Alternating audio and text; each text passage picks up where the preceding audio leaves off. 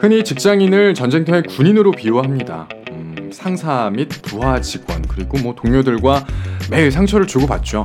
그런데 이 전쟁터를 놀이터로 바꿀 수 있다네요. 직장은 게임이다입니다. 이 책의 저자 박용삼 박사는 이론과 현실 간의 간극을 좁히는데 관심이 많다고 합니다.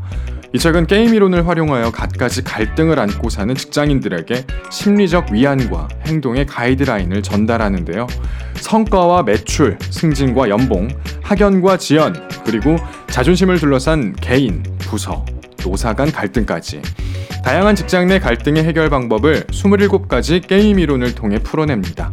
왜 매번 지는지, 어떻게 해야 이길 수 있는지를 알려주는데요. 현실성 높은 가상의 이야기를 통하여 사건을 제시하고 게임 이론의 이해를 위하여 영화 이야기를 섞어 재미를 더했습니다. 저자는 게임을 대하는 태도로 직장 생활을 바라보는 것을 제안합니다.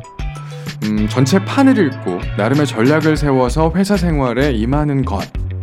음, 뭐 조금이나마 즐거울 수 있다면 뭐든 시도해보는 게 좋지 않을까 싶네요.